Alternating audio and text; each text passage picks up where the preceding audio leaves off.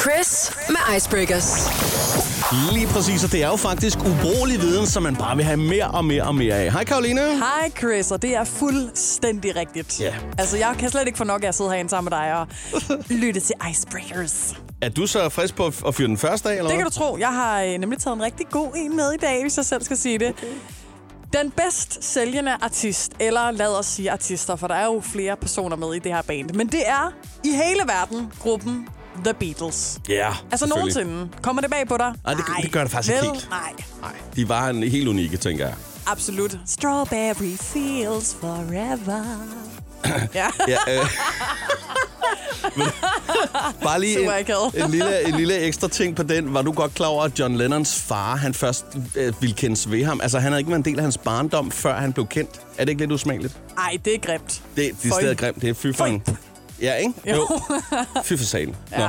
Jeg har lige en mere, øh, Ja. som også omhandler øh, rekorder inden for musik. Oh, we like Sjovt that. nok, ja. Det er et lille tema i dag. Danmarks hitstation. Uh, øh, fordi, øh, ja, øh, faktisk øh, Elvis Presley, han har været den bedst sælgende soloartist i verden, men ligger nummer tre, øh, og Garth Brooks er den allermest bedst sælgende, kan man sige nu, ikke? Altså, Elvis har været det, Garth har overhalet 137 millioner units.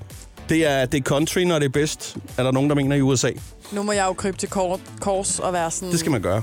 Hvem er Garth. Garth, Brooks? Det lyder lidt som Garth, ikke? Øhm, Garth, ja. men- Øh, Hvordan? Garth? Garth? Ikke- Garth? Garth. Garth? G-A-R-T-H, ja. Øh, han er country dude, lidt ligesom Miley's far, øh, Billy Ray Cyrus. Nå, det Øhm, kan jeg jo forstå. Og jeg tænker country, altså det tætteste, vi kommer i Danmark, det er vel dansk top. Det, det svarer jo lidt til, at Ja, Candice det- Johnny skulle være den mest sælgende. At det ville ikke undre mig, hvis han var det. Der er ikke noget galt med Candice Johnny. Det, kan vi få noget mere Candice på uh, The Voice? Det skal jeg faktisk bede om. De må have udgivet nogle nye hits. Skal vi lave en dansk top podcast også to? Ved du hvad? Vi...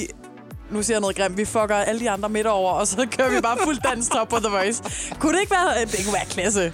Ja, men øh, jo, ja. Du, ja, jeg, jeg, jeg, Trækker lidt på må, jeg, det. må jeg lige tænke over det? ja, det er så fair nok. Okay. Fair nok. Mhm. Men vi glemmer en ting. Taylor, altså Taylor Swift har jo også været total country. Kæmpe country. Altså, hun har jo øh, faktisk, jeg tror faktisk, hun har lavet en sang med Garth Brooks.